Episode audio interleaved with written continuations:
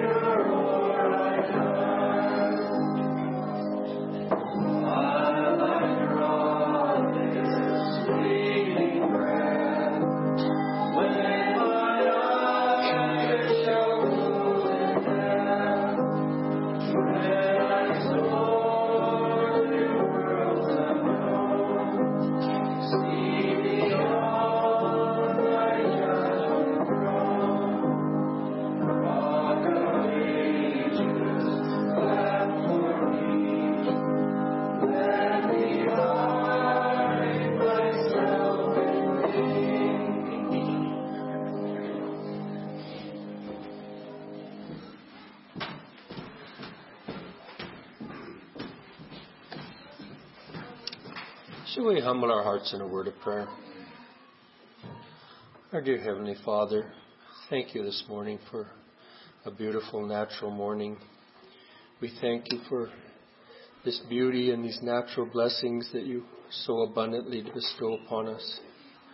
We ask that you would continue to bless us, that you would bless this natural life that we live, that we could be fed and clothed but we ask this morning that you would be with us in spirit, and that as the word says, that we would seek first the kingdom of God, that you would allow us to take the time, and that you would move our hearts to look into those matters that are much more important than this natural life. We ask that you would, your spirit be in our midst, that it would lead and guide us in this service, that it would open this word to the speaker, and that would open our ears and our hearts as listeners, that we could be fed and refreshed and encouraged. We ask that you would give us wisdom, that we could walk in such a way that these little ones that are here could be led to you and that importance of Christ and salvation would be instilled in their hearts and in their minds.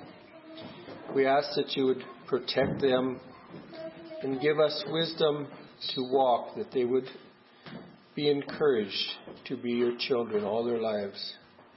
We ask that you would be with those who lead us, that you would direct them, that they would be in your will, and that they would seek your guidance. We ask all these things in Jesus' name, who's taught us to pray. Our Father, which art in heaven, hallowed be thy name. Thy kingdom come, thy will be done, in earth as it is in heaven. Give us this day our daily bread, and forgive us our trespasses, as we forgive those who trespass against us. And lead us not into temptation, but deliver us from evil. For thine is the kingdom, the power, and the glory, forever and ever. Amen. Does someone have a song we can continue with? 243. 243.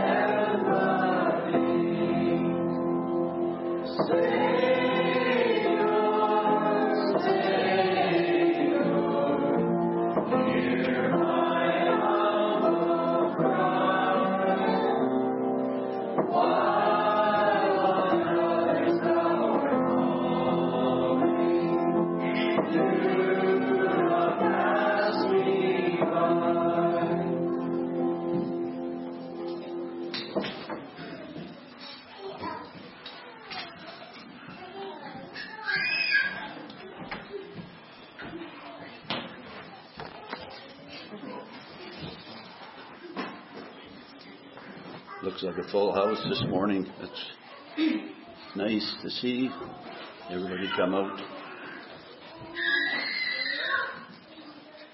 And as I often say, we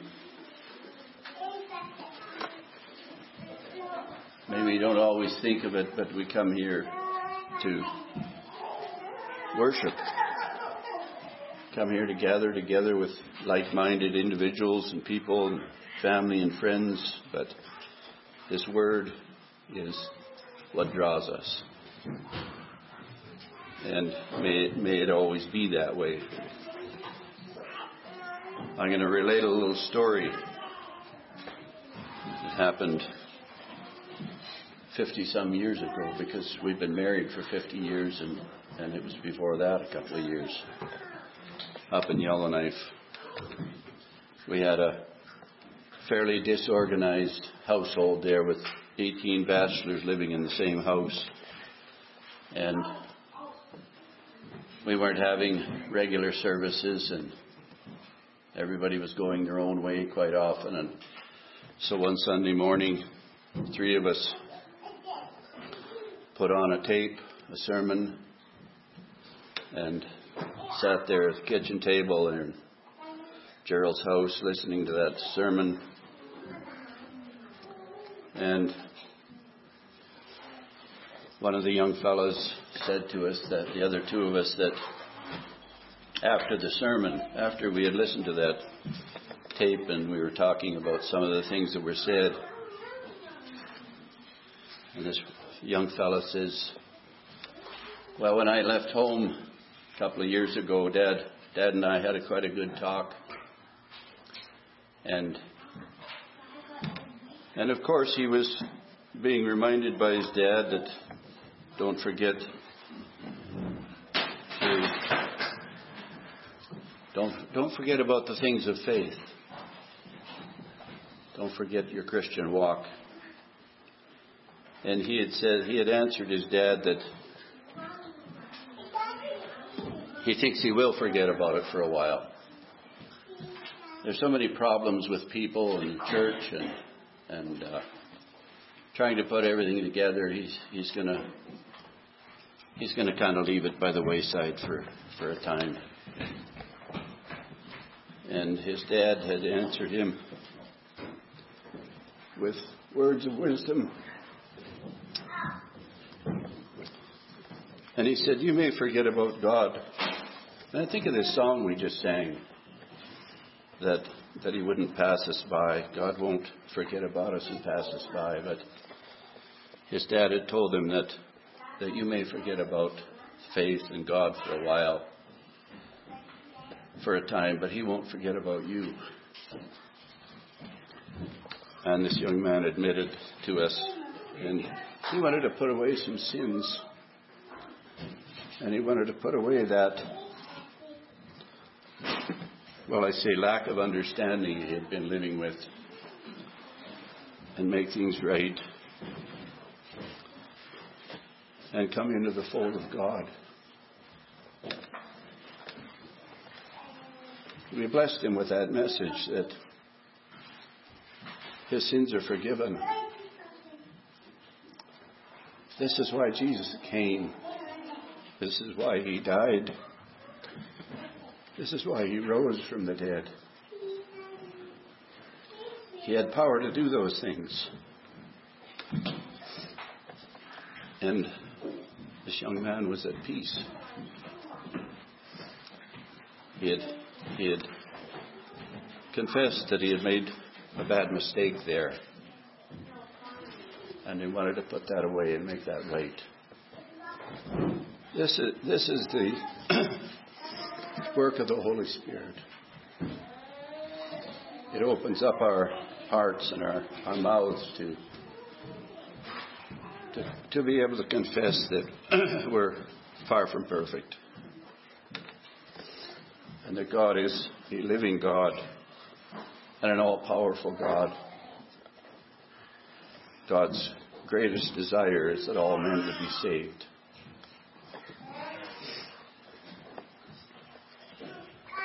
That that song we just sang brought that brought that incident to my mind, and as, as I say, it's happened a long time ago, but it's it's like it's new in my mind.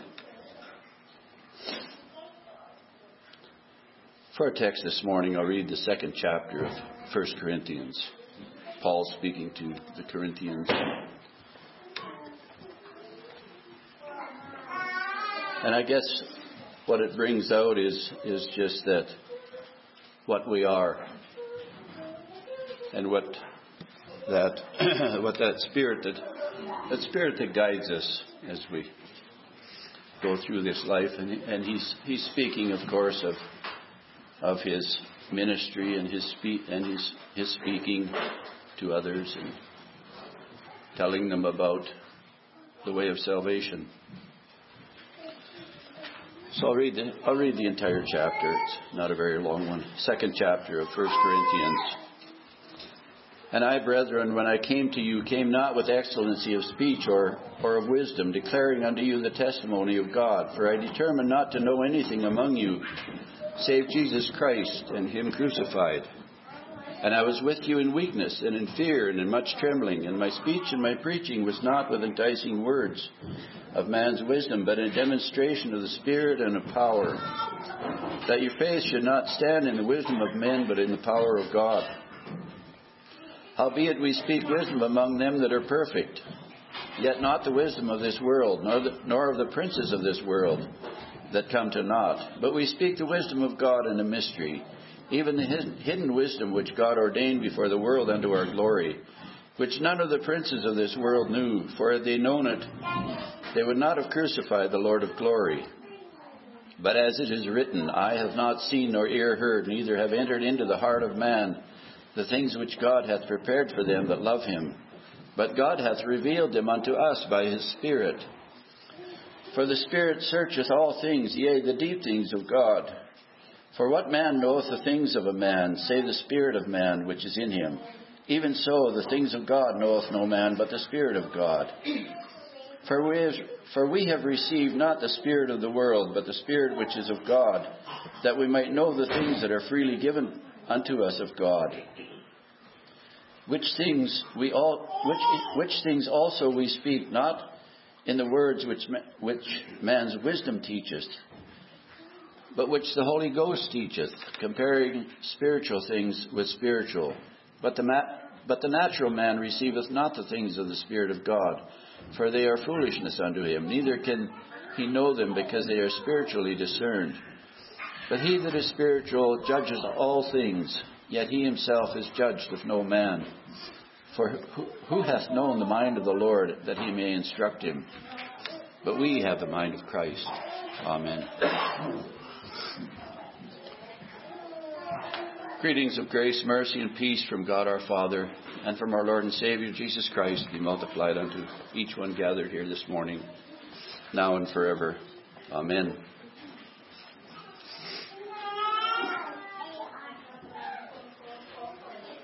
Paul speaking to the Corinthians, if we see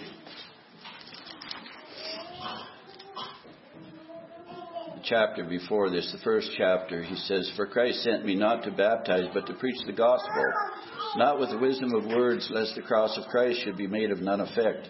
For the preaching of the cross is to them that perish foolishness, but unto us, us which are saved, is it, it is the power of God. For it is written, I will destroy the wisdom of the wise and bring to nothing the understanding of the prudent. Where is the wise? Where is the scribe? Where is the disputer of this world? Hath not God made foolish the wisdom of this world? For after that, in the wisdom of God, the world by wisdom knew not God. It pleased God by the foolishness of preaching to save them that believe.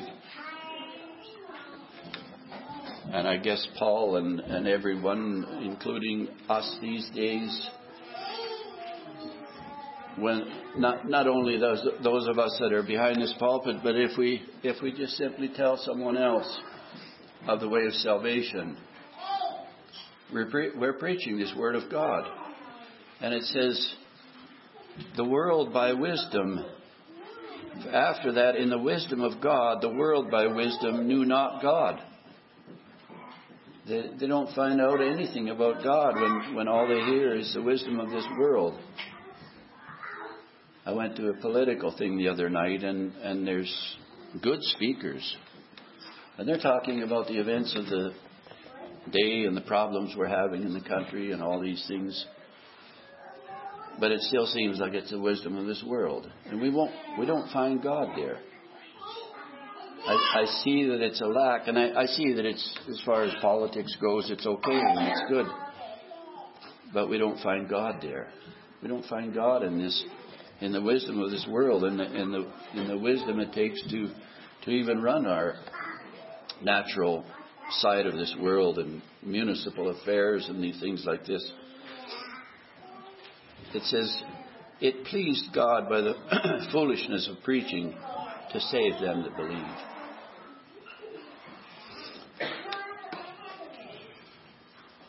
A little later it says, Because the foolishness of God is wiser than men, and the weakness of God is stronger than men. There's a separation there. Massive, huge separation between God and man in that way. For, for ye see your calling, brethren, how that not many wise men after the flesh, not many mighty, not many noble are called. There's all all classes of people in this world, and and we might say some are mightier and more noble and and wise.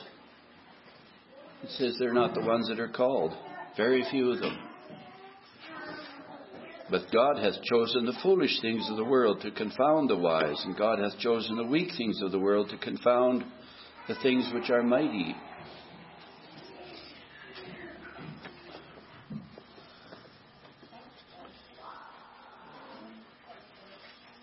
The base things of the world of the world and things which are despised has God chosen, yea, and the things which are not to bring to naught things that are, that no flesh should glory in his presence. There's, there's nothing in this Christian walk and this spiritual walk for our flesh. Nothing.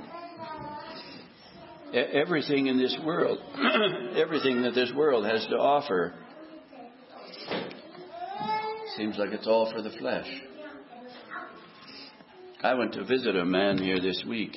I haven't seen him for years, but his son told me that he's in a old folks' home in Olds there and I went to visit him, and, and we had a we had a, a good visit, but mostly about the things of this life.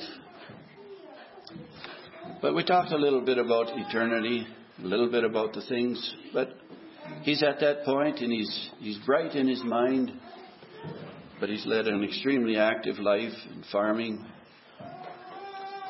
and he doesn't just sit there very easily, sit around and, and that's all he's got to do. And he says, Well, if I was to go to sleep and not wake up, that'd be fine with me. And it opened up a little bit of an opportunity to, to speak of those things. And I hope I told them, told them the right thing. I told them that if we can, we can believe ourselves to be sinners, and if we can believe that Jesus has accomplished.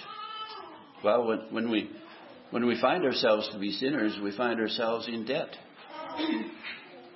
It's like we run up a debt, so to speak. But we find that we can believe that Jesus came to this world to pay that debt for us. If we can believe these things, then we have nothing but good to look forward to when we leave this world. This man is in fairly good health, but he he doesn't get out a whole lot, although he's got a daughter that lives close by. And and I, I think his his big trouble is that he's just not used to sitting around. Never sat around and now there he is sitting there. And he can't he can't work, he can't you know spend a lot of time doing these kind of things that he spent his life doing. He said he believes. Pray that he would it would be according to this word and that he would have good to look forward to when he does leave this world. Paul talking about his speaking he says, And I, brethren, when I came to you, came not with excellency of speech or of wisdom, declaring unto you the testimony of God. For I determined not to know anything among you save Jesus Christ and Him crucified. And I was with you in weakness and in fear and in much trembling. I was looking at that just a, a few chapters down there in Second Corinthians. Paul had to have a what we might say a lesson taught him when he talks about and I I hope I'm right to say that he, he's talking about himself here. He says, I knew a man about 14 years ago, whether in the body I cannot tell, or whether out of the body I cannot tell. God knoweth. It's in the 12th chapter of 2 Corinthians. How that he was caught up into paradise and heard unspeakable words, which it is not lawful for a man to utter.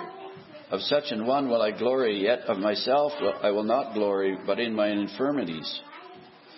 For though I would desire to glory, I shall not be a fool, for I will say the truth, but now I forbear, lest any man should think of me above that which he seeth me to be, or that he heareth of me. And Paul can only speak this because of the, the experience he had when he was caught up into, would we say, another world or, or heavenly things and heavenly places for a short time. He says he heard unspeakable words, which it is not lawful for a man to utter. And Paul gives us that, he gives us that,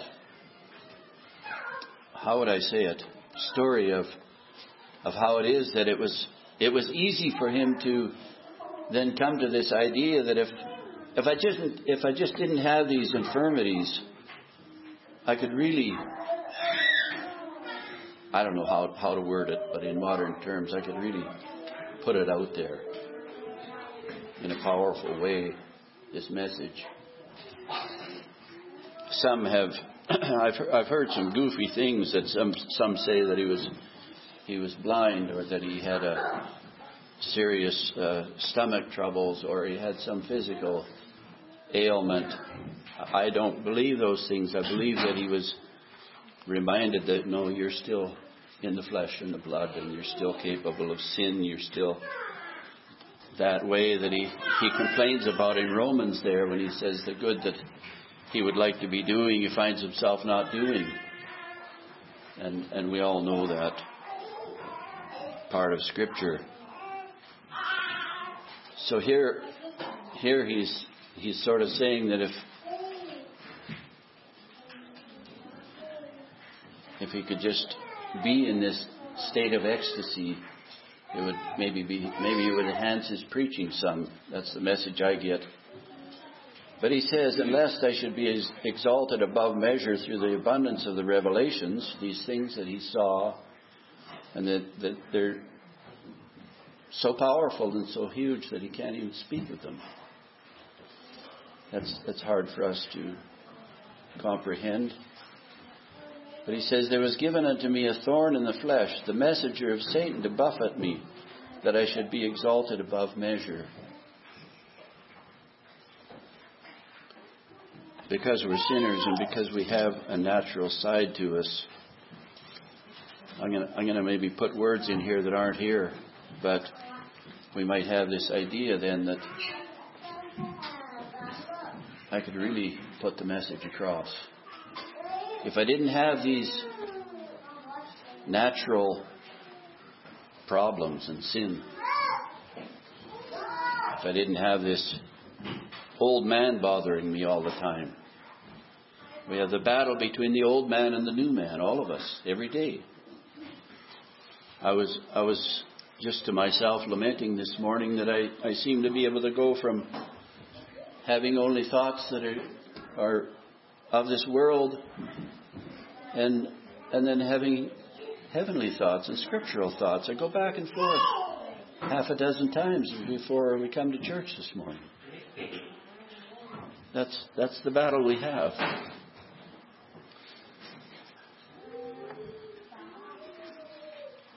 With the gift of salvation and that message that is out there for us.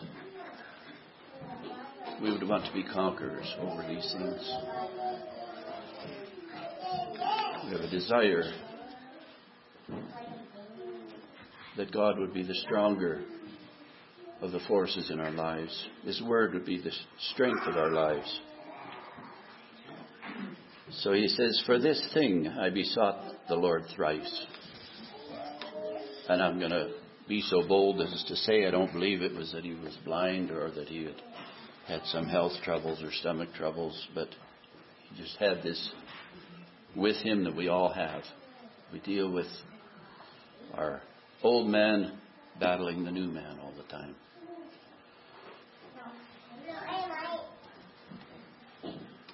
In Revelations, it speaks of that, and I guess I mention it quite often that battle that took place between the devil and his angels and Michael and his angels.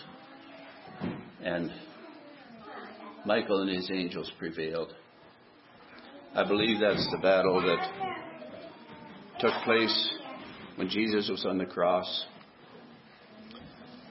Men mocking him that if you if you are who you say you are, come down from that cross. The interesting thing is that Jesus would have had the power to do that. That was not his Father's will. His Father's will was that he was to drink of the cup of bitterness of the wrath of God. For my sin, for your sin. He drank of that cup. He drained that cup entirely. He suffered at the hands of Satan for you and I. He won that battle. The right won over the wrong in that battle. This is a message of salvation.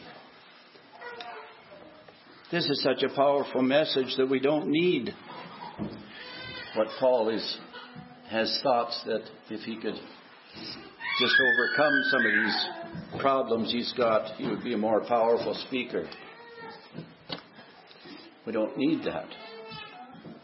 We speak of what Jesus, Jesus has done for us.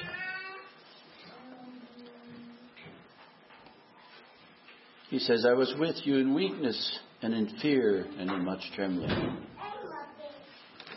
I believe it talks about that in that that I was just reading.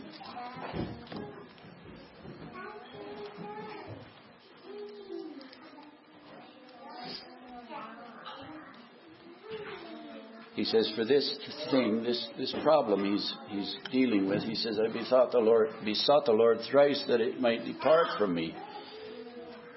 This voice says unto him, He says unto me, My grace is sufficient for thee, my strength is made perfect in weakness.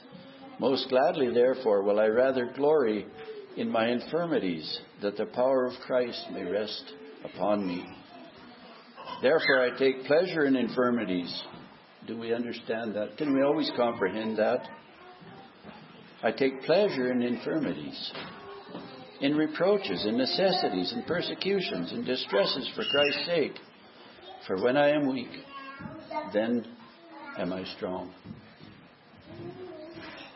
So on one hand, he's here here in this text that we're looking at, he's he's sort of complaining that he doesn't care for these weaknesses that he's got and these infirmities. And there, a little later, he says he takes pleasure in them. Because when we are weak, then we are strong. When we're weak in ourselves, we're strong in this Holy Spirit that God. It's His greatest, greatest desire to give these things to us.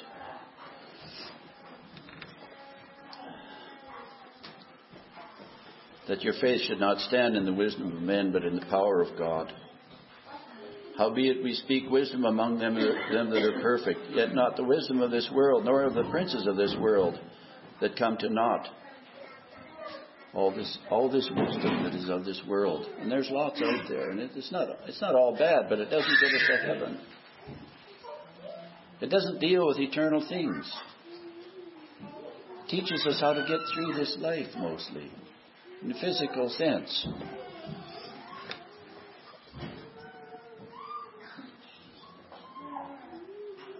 But we speak the wisdom of God in a mystery, even the hidden wisdom which God ordained before the world unto our glory.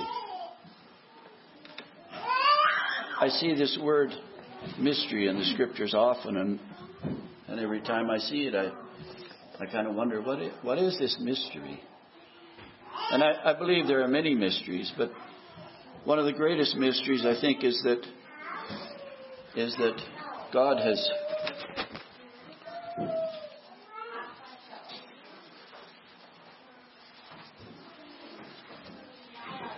He has a love for us that we can't understand. His love for us is such that his desire would be that all men would be saved. And, uh, and of course, the scriptures speak about the multitudes and the vast numbers of people that have walked this earth.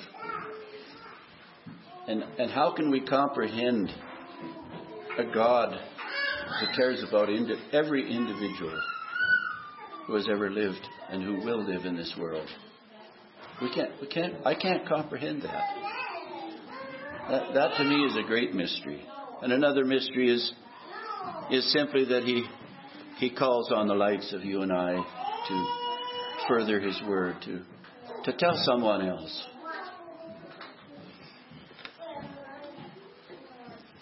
I like, I like the place where, where Peter is speaking to that group of people, a huge, uh, huge number of people, 3,000 or more, on the day of Pentecost. And he, he tells them about, well, just about Jesus. I'll put, I'll, I'll put it that short.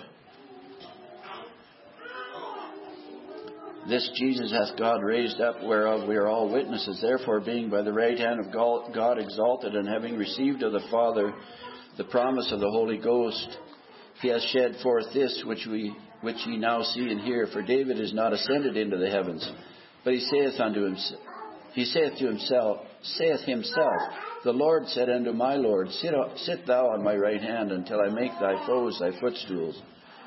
Therefore, let all the house of Israel know assuredly that God hath made that same Jesus whom ye have crucified.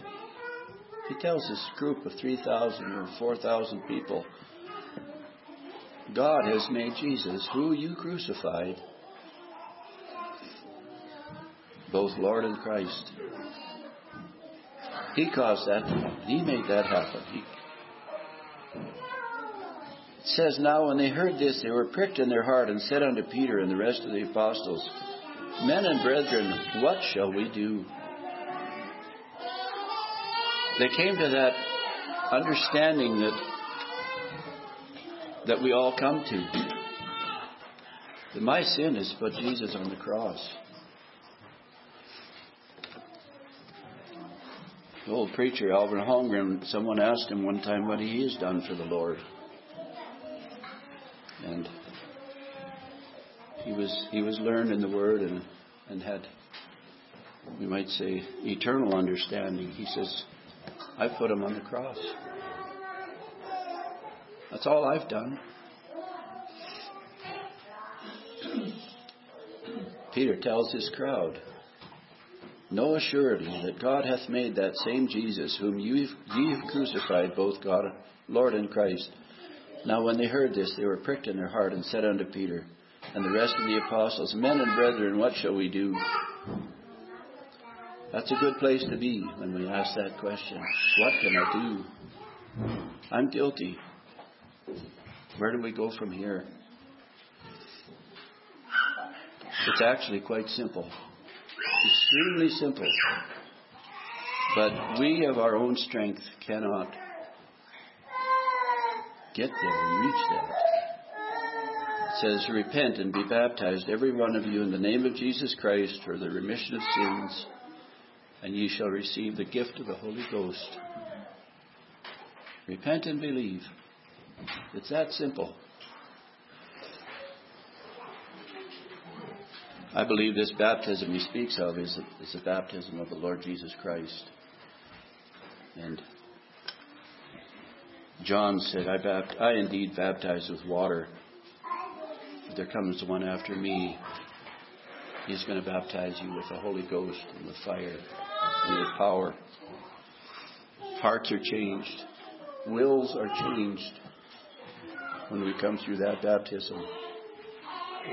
For the promises unto you and to your children and all that are afar off, even as many as the Lord our God shall call. This, this is a mystery.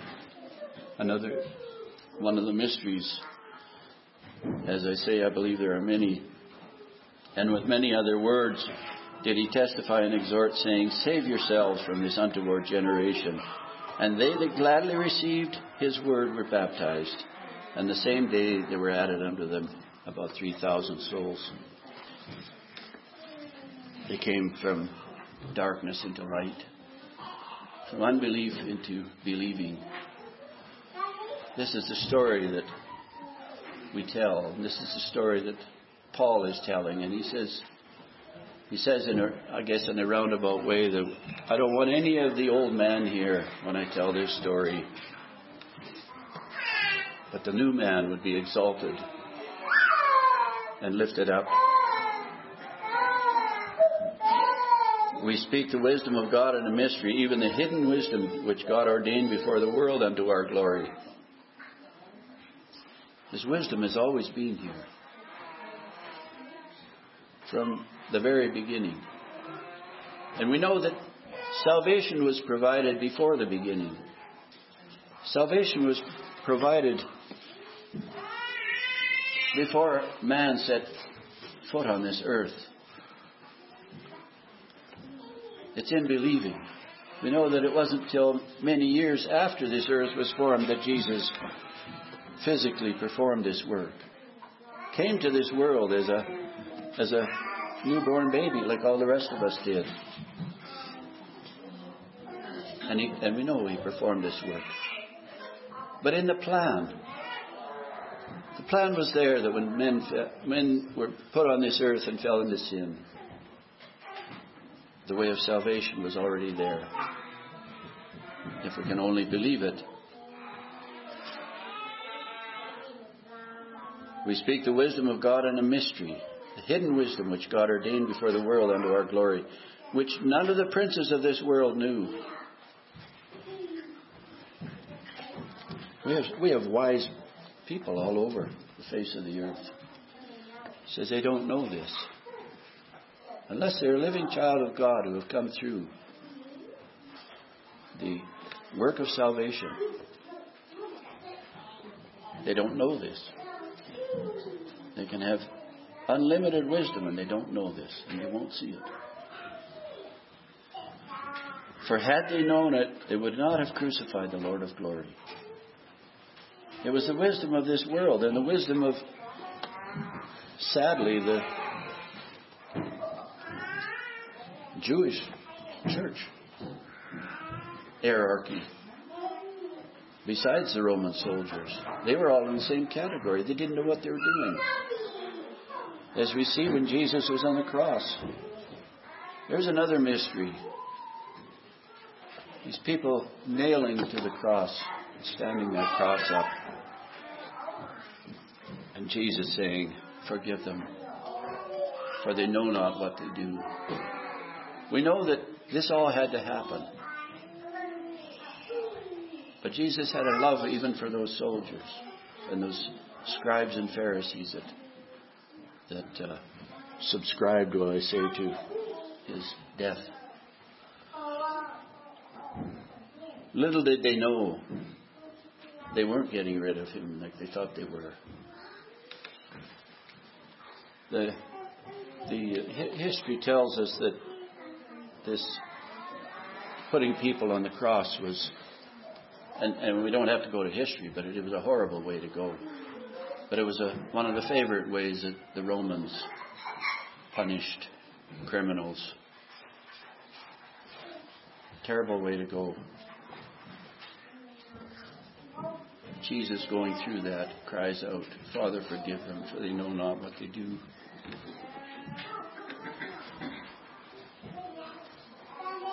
If they had known him, they would not have crucified the Lord of glory. But as it is written, Eye hath not seen nor ear heard, neither have entered into the heart of man the things which God hath prepared, prepared for them that love him. I guess that's another another mystery is how how these things can be laid out before men. We might say in black and white, and they can't see it. They won't see it. The heart has to be changed. And then God opens these things to each one of us.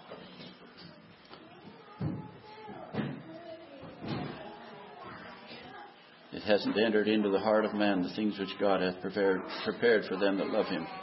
But it says the next verse here. I like this verse. It's a favorite of mine. But God hath revealed them to un, unto us by his Spirit. The Word tells us that his Spirit answers with our spirit that we're the children of God. There are understandings and faith in this world where, where people just hope that they're saved. And I could say, I hope they are too. But this word tells us that we can know the Spirit of God and the Spirit that God has given us, the Holy Spirit, answer that they are one and the same.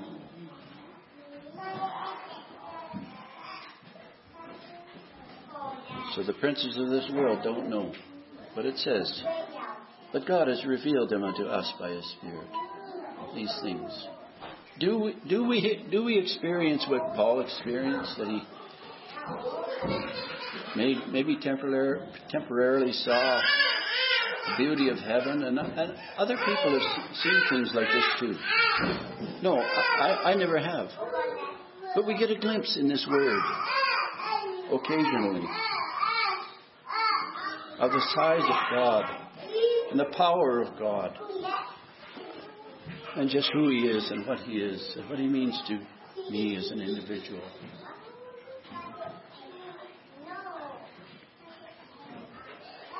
For what man knoweth the things of a man save the Spirit of man which is in him? Even so the things of God knoweth no man but the Spirit of God.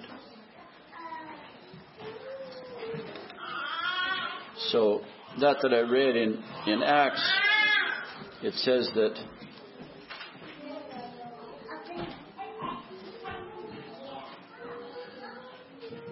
Repent and be baptized, every one of you, in the name of Jesus Christ for the remission of sins ye shall receive the gift of the Holy Ghost. When that is a part of our hearts and lives, we're then an enlightened creature, enlightened being. Says that people that are of this world, they won't know God.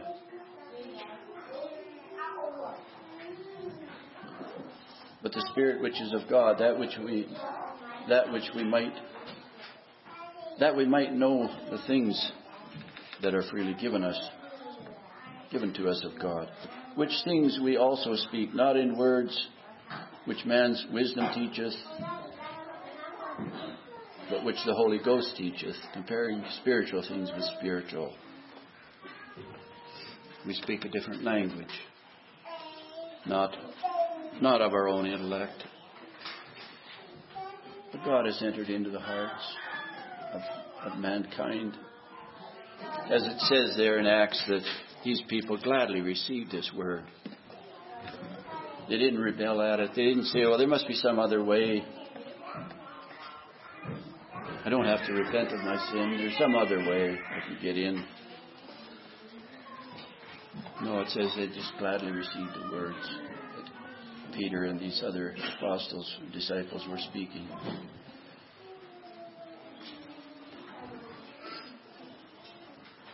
But the natural man receiveth not the Spirit of God, for they are foolishness unto him.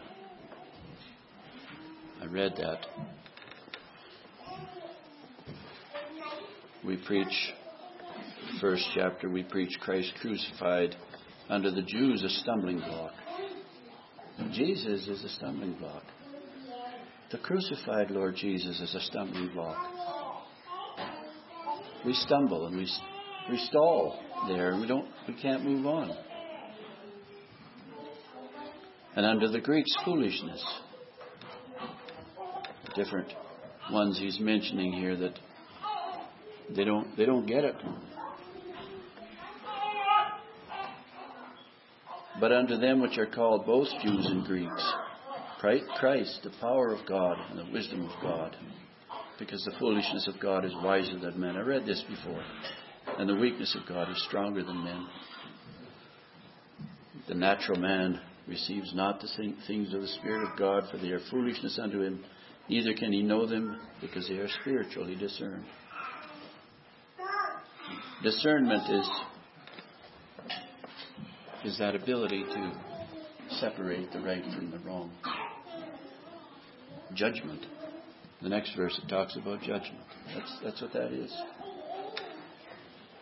That we we would have discernment to know right from wrong. And we might casually give it the thought that everybody knows right from wrong. We see that it's not that way. Even in the in the highest intellectual circles in this world, so many people don't know right from wrong. But he that is spiritual judgeth all things, yet he himself is judged of no man.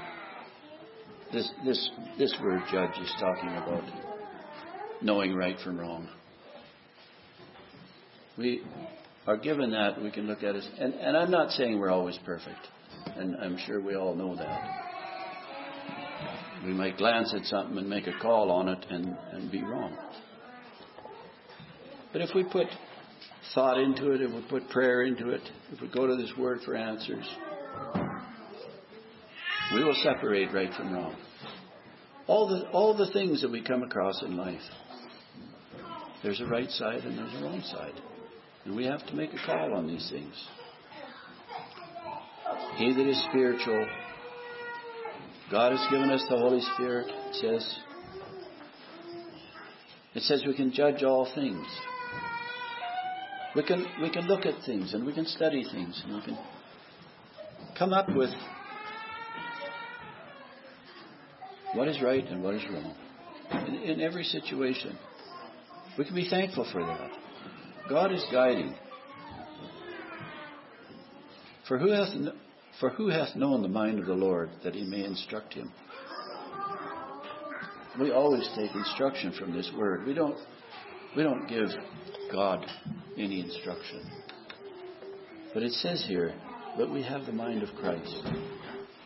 And there is this thought that if if people come up with with any kind of a judgment or call on something that we're always going the wrong way. And we always judge by the sight of the eyes or the hearing of the word, the uh, ears. And I realize that's possible. That we can go that way. But if we're in the right spirit, it says here, we have the mind of Christ. Those things that He gives us and provides us will be the right things. In Jesus' name, Amen.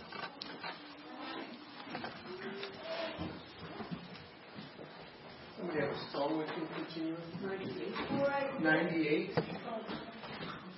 There's communion, and just a reminder, we decided in not that it's a big issue because there's lots of people here, but we'll, we'll sing during the communion. So. 98.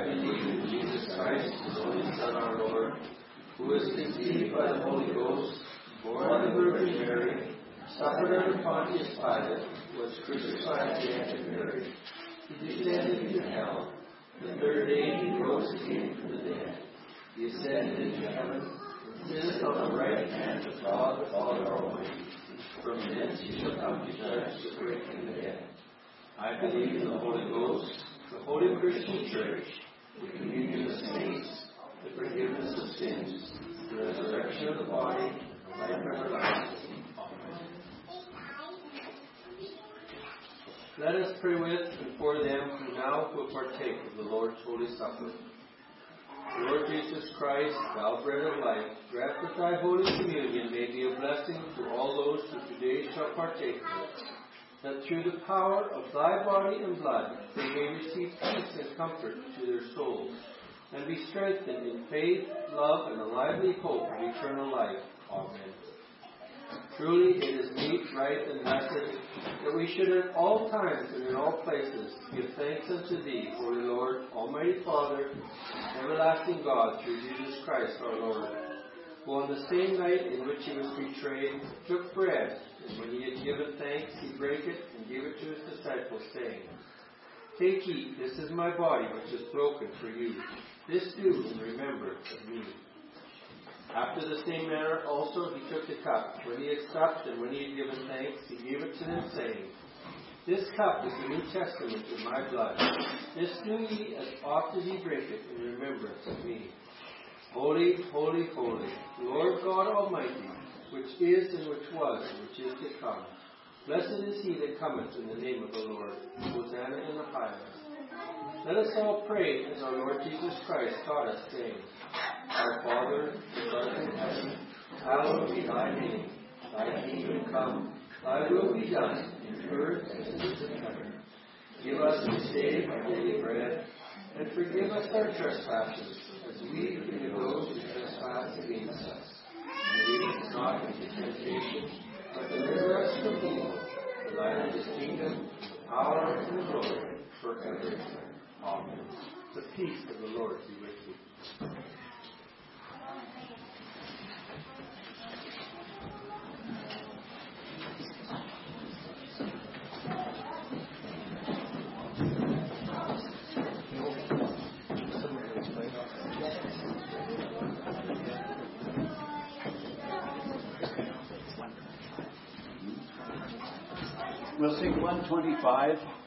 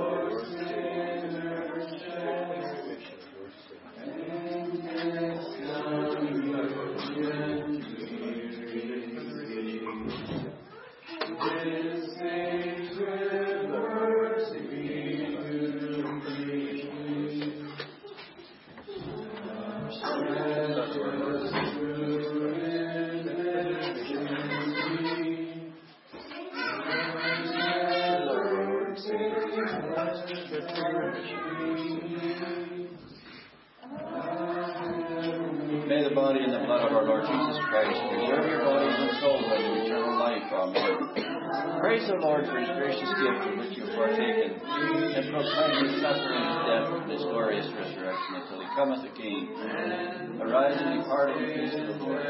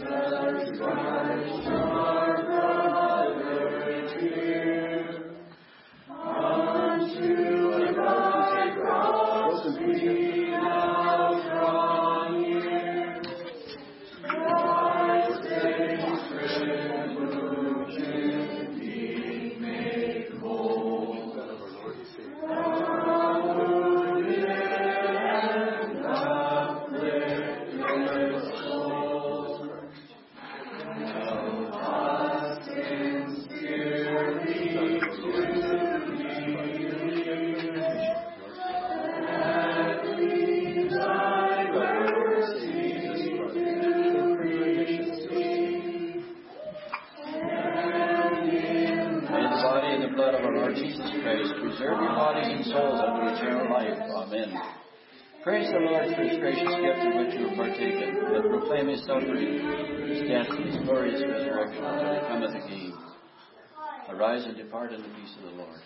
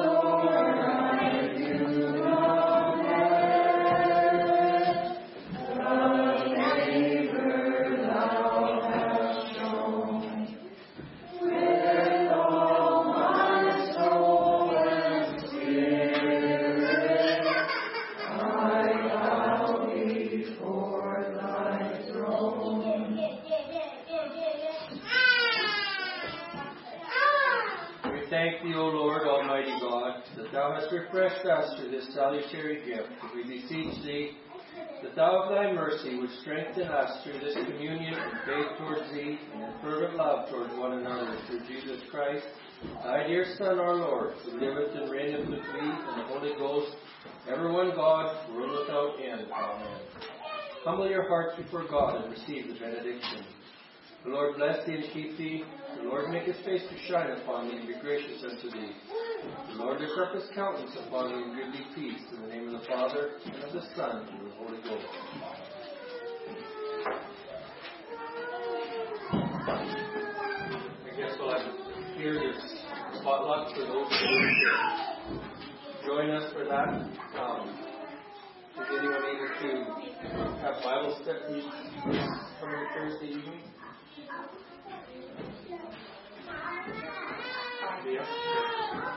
Bible study will be at Yale evening at seven thirty. Um, I don't know, it seems like there's something else that you After potluck, we're going to leave the tables up here.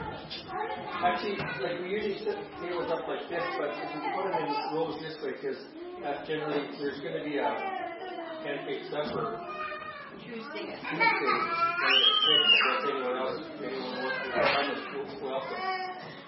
so we're just the tables when we're done so.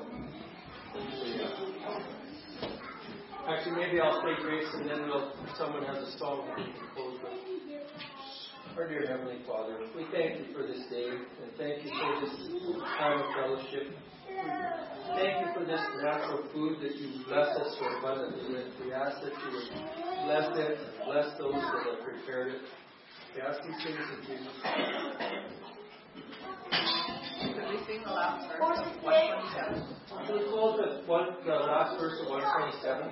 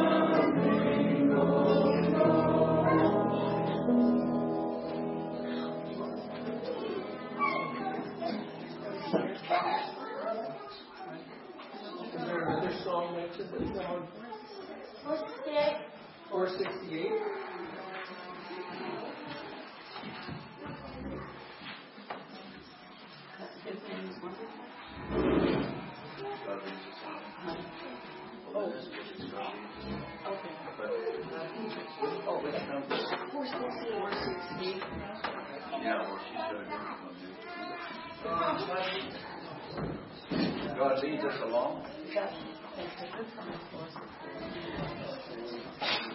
Oh, well, this is all right, next one. Yeah.